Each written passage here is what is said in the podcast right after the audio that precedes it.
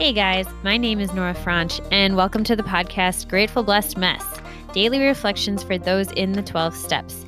I am a fellow 12 stepper and certified mindset coach, and I am here to introduce you to the value of mindset coaching in your 12 step journey.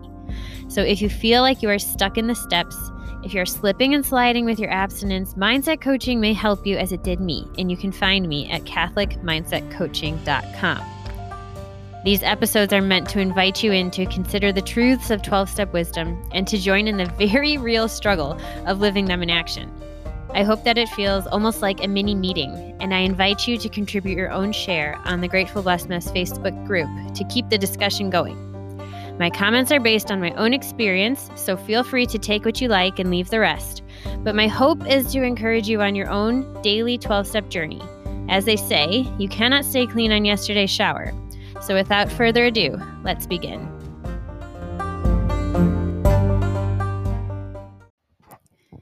We are reading from A Day at a Time, February 5th. Reflection for the day. If I am troubled, worried, exasperated, or frustrated, do I tend to rationalize the situation and lay the blame on someone else?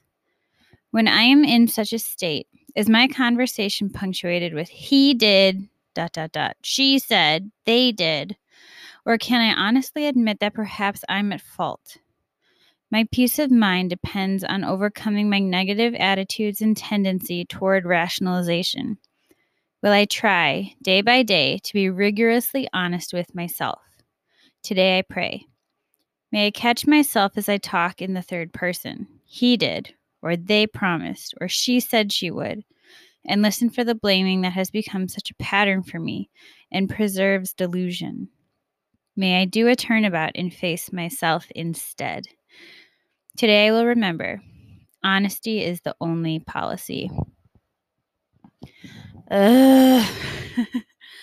I I know.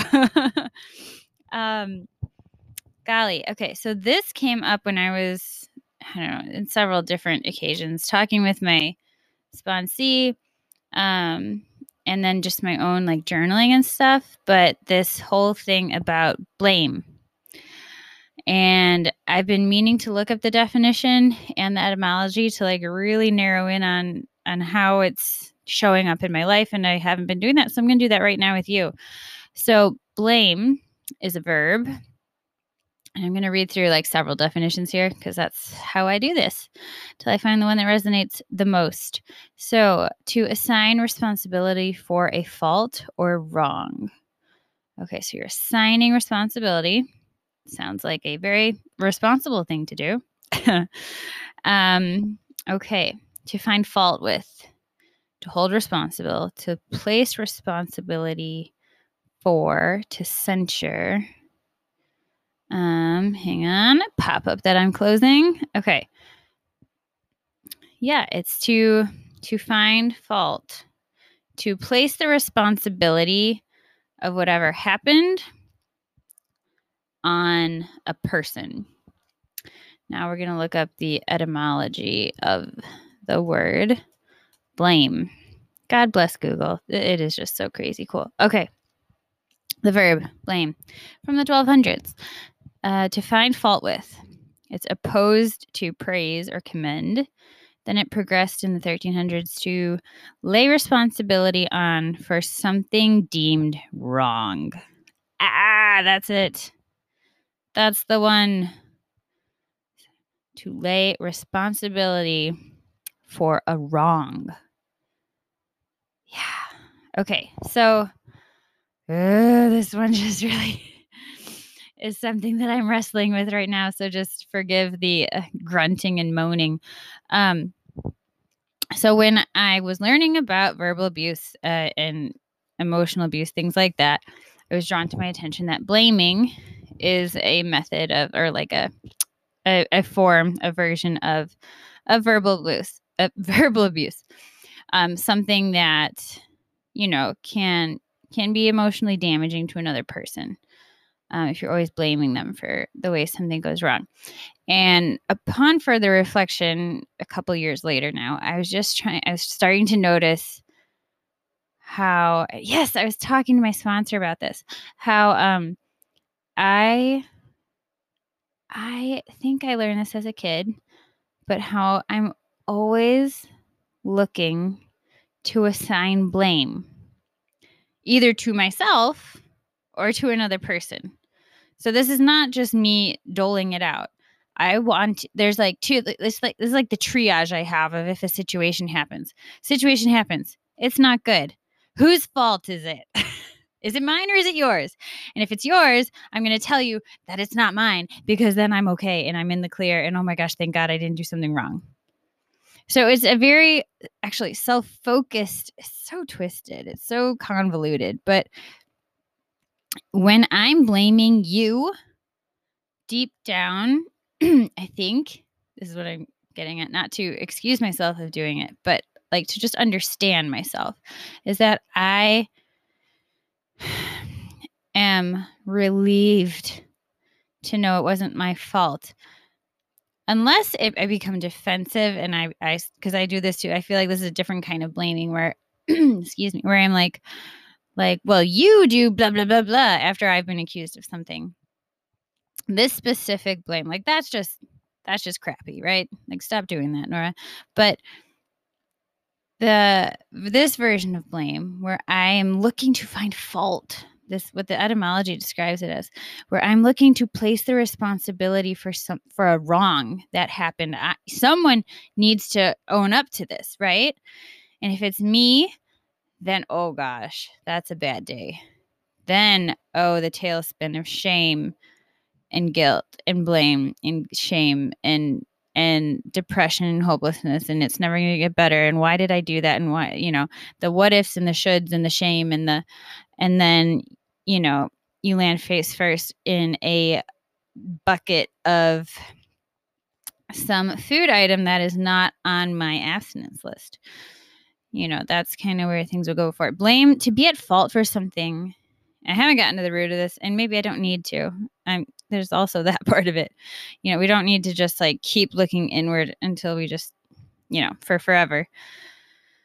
Um, but now I lost my train of thought. I I, I think I learned this as a kid. Oh, but to be at fault with something just so still it still is to be at fault for something for someone else to find fault with me for something that happened is like i i react to that like shrapnel like ah, no it's not.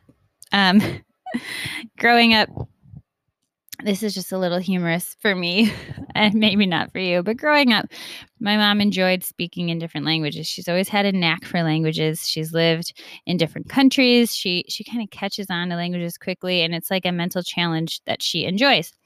So one language that she learned um, before all her kids came along was french and i'm going to butcher it but there's a phrase it's not my fault and she would it was kind of this funny thing where even as kids we'd walk around and we'd just say snip on my foot. Um, because she'd usually uh, say it as a joke not if she was actually like in an altercation with my dad or something.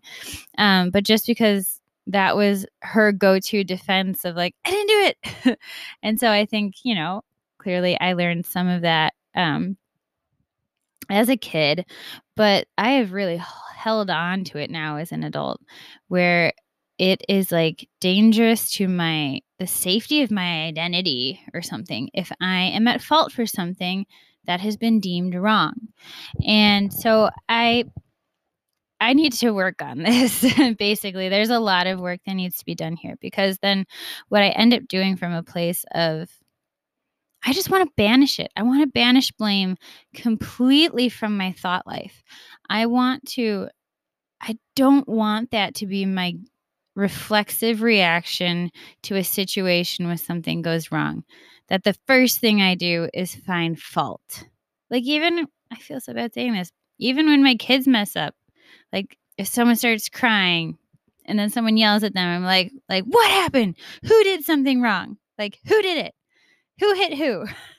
you know, instead of, I just want to like ponder the situation. I don't want to say anything. Like I can I can walk in when someone's, you know, I hear a bang and then someone cries and I can I can run over there. and then just assess. That can be the first thing I do. Like, not to say anything, almost like that holy pause that I learned to pray for before deciding to use food.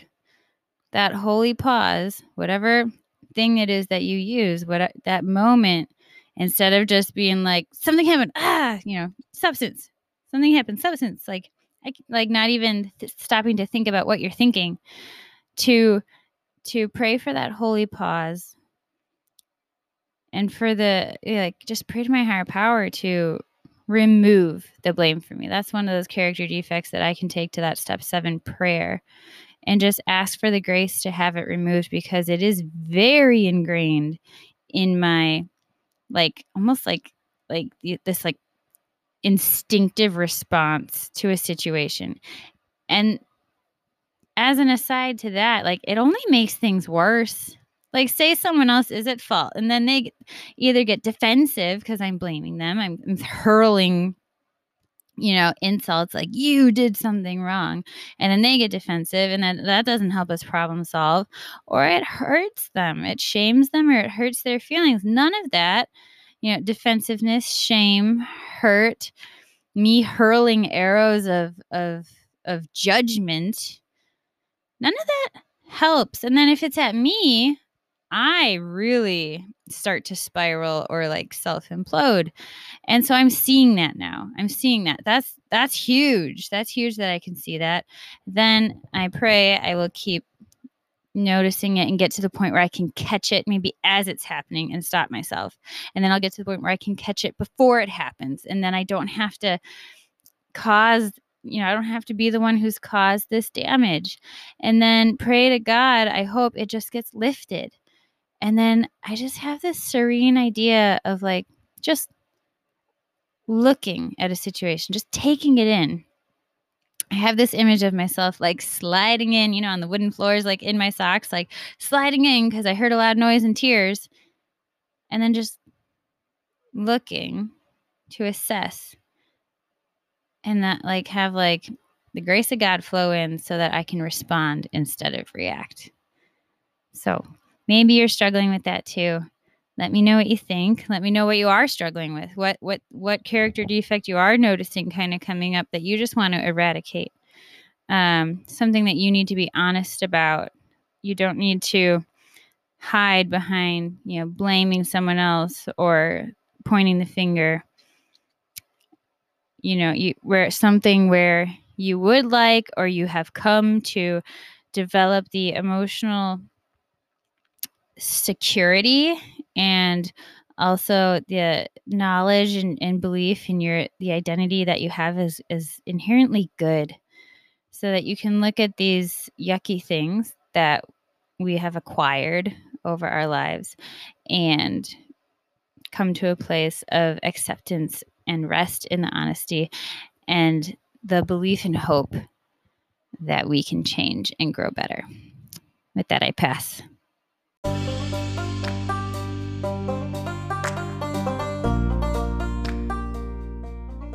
Thank you so much for listening to today's episode. If you feel that mindset coaching could help you on your 12 step journey, please feel free to reach out and find me at CatholicMindsetCoaching.com.